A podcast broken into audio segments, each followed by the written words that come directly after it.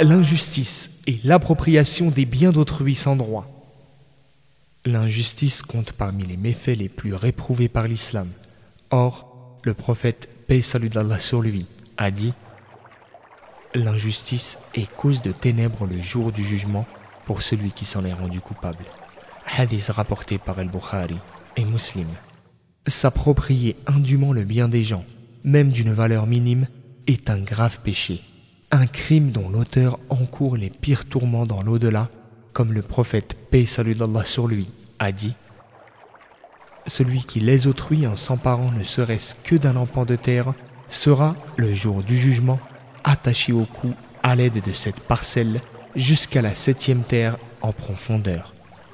Hadith rapporté par Al-Bukhari et Muslim.